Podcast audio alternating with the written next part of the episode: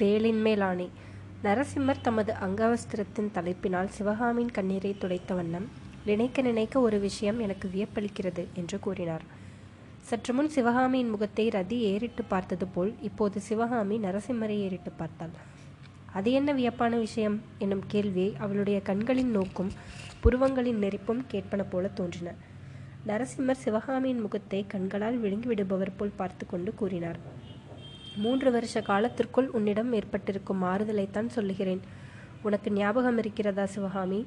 சக்கரவர்த்தியும் நானும் அந்த நாளில் உங்கள் வீட்டுக்கு வருவோம். என்னை கண்டதும் நீ கொஞ்சமும் கூச்சமோ தயக்கமோ இல்லாமல் ஓடி வருவாய். என் கைகளை பிடித்து கரகரவென்று இழுத்து கொண்டு போவாய். நம் இருவருடைய தந்தையாரும் ஒரு பக்கம் பேசிக்கொண்டிருக்கும் போது நாம் இன்னொரு பக்கத்தில் கொட்டமடிப்போம். சில சமயம் நான் உன்னை எனக்கு பரதநாட்டியம் சொல்லிக் கொடுக்கும்படி கேட்பேன். நீ சொல்லிக் கொடுக்க முயல்வாய். எனக்கு நன்றாய் வராது. அதைக் கண்டு நீ கலகலவென்று சிரிப்பாய். உன்னுடைய முல்லை பல்வரிசையை பார்த்து நான் மதிமயங்கி நிற்பேன். இன்னும் சில சமயம் நாம் இருவரும் ஓடிப்பிடித்து விளையாடுவோம். சில சமயம் ஆயனார் அமைத்த கற்சிலைகளுக்கு மத்தியில் நீயும் ஒரு சிலை போல அசையாமல் நிற்பாய். நானும் வேண்டுமென்றே உன்னை சிலையாக பாவித்து கொண்டு மேலே போவேன்.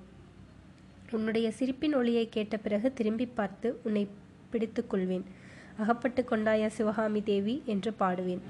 இப்படியெல்லாம் நாம் விளையாடுவதை பார்த்து நம்முடைய தந்தைமார்களும் சந்தோஷப்படுவார்கள். அதெல்லாம் ஒரு குதூகலமான கனவு மாதிரி இப்போது தோன்றுகிறது. பிரபு நான் ஏதோ மாறிப்போனதாக சொன்னீர்கள். எவ்விதத்தில் மாறியிருக்கிறேன்? என்று சிவகாமி கேட்டாள். நல்ல வேளை ஞாபகப்படுத்தினாய். எனக்கு பதினாறு பிராயம் பூர்த்தியான போது சக்கரவர்த்தி என்னை தேச யாத்திரைக்கு அழைத்துச் சென்றார். தெற்கே சித்தர் மலையிலிருந்து வடக்கே நாகார்ஜுன மலை வரை நாங்கள் யாத்திரை செய்தோம். மேற்கே காவிரி நதியின் ஜனனஸ்தானம் வரையில் போயிருந்தோம். யாத்திரையை முடித்துக்கொண்டு நாங்கள் திரும்பி வருவதற்கு மூன்று வருஷம் ஆயிற்று அந்த மூன்று வருஷமும் எனக்கு மூன்று யுகமாக இருந்தது என்றாள் சிவகாமி. மூன்று வருஷம் கழித்து நான் திரும்பி வந்து மறுபடியும் உன்னை பார்த்தபோது நீ பழைய சிவகாமியாகவே இல்லை. தேவ சபையிலிருந்து அரம்பையோ ஊர்வசியோ வந்து ஆயனர் வீட்டில் வளர்வதாகவே தோன்றியது. உருவ மாறுதலை காட்டிலும் உன்னுடைய குணத்திலும் நடவடிக்கையிலும் காணப்பட்ட மாறுதல்தான் எனக்கு அதிக வியப்பை அளித்தது. என்னை கண்டதும் நீ முன்போல் ஆர்வத்துடன் ஓடி வந்து வரவேற்கவில்லை. கலகலப்பாக பேசவில்லை. தூண் மறைவில் நின்று கொண்டிருந்தாய். நான் உன்னை பார்க்கும்போது நீ வேறு பக்கம் திரும்பிக் கொண்டாய். நான் உன்னை பார்க்காத சமயங்களில் கடைக்கண்களால் என்னை பார்த்து கொண்டிருந்தாய். தப்பித்தவறி நம் கண்கள் சந்திக்கும் சமயம் உடனே தலையை குனிந்து கொண்டாய். உன்னுடைய களீரென்ற சிரிப்பு மறைந்துவிட்டது. சில சமயம் உன் கண்களில் நீர் ததும்பி நிற்பதைக் கண்டேன். ஒரு காரணமும் இல்லாமல் நீ பெருமூச்சு விடுவதை கேட்டேன். எல்லாவற்றையும் விட அதிக வியப்பு எனக்கு அளித்தது என்னவென்றால் என்னை அறியாமல் நானே சில சமயம் பெருமூச்சு விடத் தொடங்கினேன் என்று சிவ நரசிம்மர் சொன்னபோது சிவகாமி களீர் என்று சிரித்து விட்டாள். நரசிம்மர் மீண்டும் தொடர்ந்து கூறினார் என் உள்ளத்திலும் ஒரு மாறுதலை கண்டேன். இரவும் பகலும் சதா சர்வ காலமும் உன்னுடைய நினைவு என் இருதயத்தில் குடிக்கொண்டது. அந்த நினைவு இன்பத்தையும் வேதனையையும் ஏக காலத்தில் அளித்தது. எப்பேற்பட்ட முக்கியமான காரியத்தில் ஈடுபட்ட போதிலும் உன்னை என்னால் மறக்க முடியவில்லை. இந்த நிலைமையில் இந்த தாமரை குளக்கரையில் ஒரு நாள் நாம் தனியாக சந்தித்தோம். மூன்று வருஷம் உன்னை வந்து பார்க்காமல் இருந்ததற்காக நீ என்னை சண்டை பிடித்தாய் கடைசியில் உன்னை மறப்பதற்கில்லை என்று கையடித்து சத்தியம் செய்து கொடுக்கச் சொன்னாய். எனக்கு சிரிப்பு வந்துவிட்டது. உன்னை ஒரு கணமும் மறக்க முடியாமல் நான் திண்டாடிய திண்டாட்டம் எனக்கல்லவா தெரியும்? ஆனாலும் உன்னுடைய மன திருப்திக்காக சத்தியம் செய்து கொடுத்தேன். அதன் பிறகு இன்றுதான் நாம் இந்த குளக்கரையில் சந்திக்கிறோம். ஒருவேளை நீ இங்கிருக்க மாட்டாயா என்ற ஆசையால் வந்தேன். வந்து பார்த்தால் நீ இங்கே இருக்கிறாய். நம்முடைய உள்ளங்கள் தான் எப்படி ஒத்திருக்கின்றன? என்று சொல்லி நரசிம்மர் நிறுத்தினார். இவ்வளவெல்லாம் சொன்னீர்கள். நான் முதலில் கேட்ட கேள்விக்கு மட்டும் மறுமொழி சொல்லவில்லை என்றாள் சிவகாமி.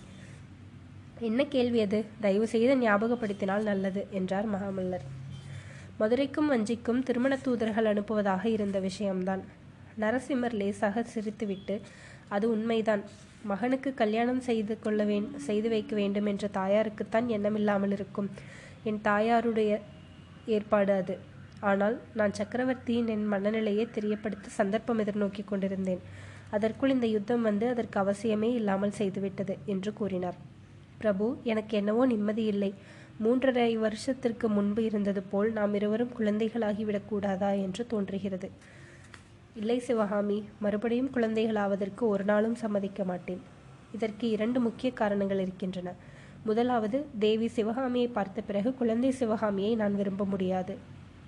இரண்டாவது காரணம் சக்கரவர்த்தியே இப்போது இப்போதே நான் போர்க்களம் போவதற்கு ஆட்சேபிக்கிறார். நான் குழந்தையாக இருந்தால் சம்மதிப்பாரா? பிரபு தாங்கள் கூட உண்மையாகவே போர்க்களம் போவீர்களா? என்று சிவகாமி கவலையுடன் கேட்டாள். அவசியம் போவேன். என் தந்தையுடன் அதை பற்றி தான் நான் மூன்று நாளாக விவாதம் செய்து கொண்டிருந்தேன். நூறு வருஷ காலமாக அந்நியர்கள் காலடி வைக்காத பல்லவ சாம்ராஜ்யத்தில் இன்று சலுக்கர்கள் படையெடுத்திருக்கிறார்கள். அவர்களை துவம்சம் செய்து புத்தி புகட்ட வேண்டாமா? பிரபு அதற்கு பல்லவ சைனியங்கள் இல்லையா? படைத்தலைவர்கள் இல்லையா? தாங்கள் ஏன் போக வேண்டும்? பல்லவ சைனியர்கள் அந்நியர்களை எதிர்த்து வீரப்போர் புரியும் போது நான் என்ன செய்வதாம்? அரண்மனையில் உட்கார்ந்து அறுசுவை உணவு உண்டி அந்தப்புற மாதர்களுடன் சொக்கட்டா நாடிக்கொண்டிருக்கட்டுமா அப்படி நான் இருந்தால் ஆயனர் மகனின் காதலுக்கு பாத்திரமாவேனா? சிவகாமி கூறினாள். பிரபு தாங்கள் போர்க்களம் போவதை தடுப்பவள் நான் அல்ல தாராளமாக சென்று பகைவர்களை வென்று வாகை மூலை வாகை மாலை சூடி வாருங்கள். ஆனால் ஆனால் என்ன? என்னுடைய கோரிக்கையை பரிகாசம் செய்யக்கூடாது. இல்லை சிவகாமி சொல்லு. வள்ளியம்மைக்கு சுப்பிரமணியர் சன் சத்தியம் செய்து கொடுத்தது போல் உங்கள் கையில் உள்ள வேலின் மேல் ஆணை வைத்து சொல்லுங்கள். போர்க்களத்திலும் என்னை மறப்பதில்லை என்று. நரசிம்மர் புன்மலு புன்முறுவல் செய்து இவ்வளவுதானே என்னை மறந்து விடுங்கள் என்று நீ ஆணையிட்டு சொன்னால்தான் என்னால் முடியாது. மறக்காமல் இருப்பதற்கு எத்தனை தடவை வேண்டுமானாலும் செய்கிறேன். இதோ என்ற வேலை தூக்கி பிடித்தவர் சத்தென்று தயங்கி நின்றார். பிரபு ஏன் தயங்குகிறீர்கள்? அதற்குள்ளே மனம் மாறிவிட்டதா? என்றார் சிவகாமி. இல்லை சிவகாமி இல்லை. இந்த வேல் என்னுடையதில்லையே இன்னொருவருடைய வேலின் மேல் ஆணையிடலாமா என்றுதான் நான் யோசிக்கிறேன். உங்களுடைய வேல் இல்லையா? பின் யாருடையது? அரங்கேற்றத்தன்று மதையானை மேல் வேல் எறிந்து ஆயனரையும் உன்னையும் தப்புவித்தானே அந்த வீர வாலிபனுடையது. அந்த மகாவீரனை நேரில் கண்டு அவனிடம் கொடுக்க வேண்டும் என்று வைத்திருக்கிறேன். அப்புறம் அந்த வாலிபனை நீங்கள் பார்க்கவே இல்லையா? என்றாள் சிவகாமி. மூன்று நாளாக நாடு நகரமெல்லாம் தேடுகிறோம் அவன் மட்டும் அகப்படவில்லை. பிரபு அவன் இருக்குமிடம் சொன்னால் உனக்கு என்ன தருவீர்கள்? என்று கேட்டாள் சிவகாமி. அவன் இருக்குமிடம் உனக்கு தெரியுமா? சீக்கிரம் சொல் சிவகாமி. உன்னை என் உன்னை என்னையே தான் கொடுத்திருக்கிறேனே. வேற என்ன தரப்போகிறேன்? அந்த வாலிபன் இப்போது எங்கள் வீட்டில் இருக்கிறான். நரசிம்மர் துள்ளி எழுந்து என்ன சொல்லுகிறாய் சிவகாமி? உங்கள் வீட்டுக்கு அவன் எப்படி வந்து சேர்ந்தான்? என்று கேட்டார்.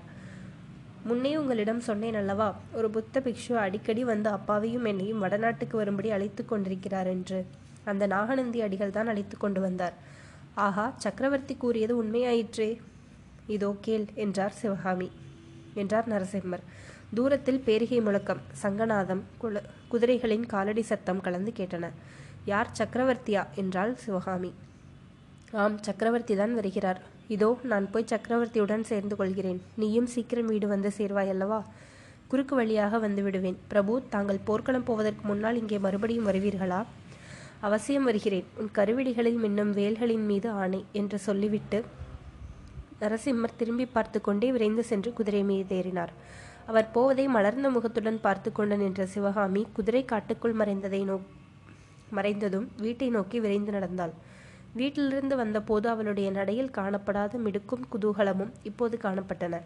ரதியை அவள் மறந்து சென்றாலும் அவள் போவதை பார்த்துவிட்டு ரதி பின்தொடர்ந்து துள்ளி ஓடிற்று.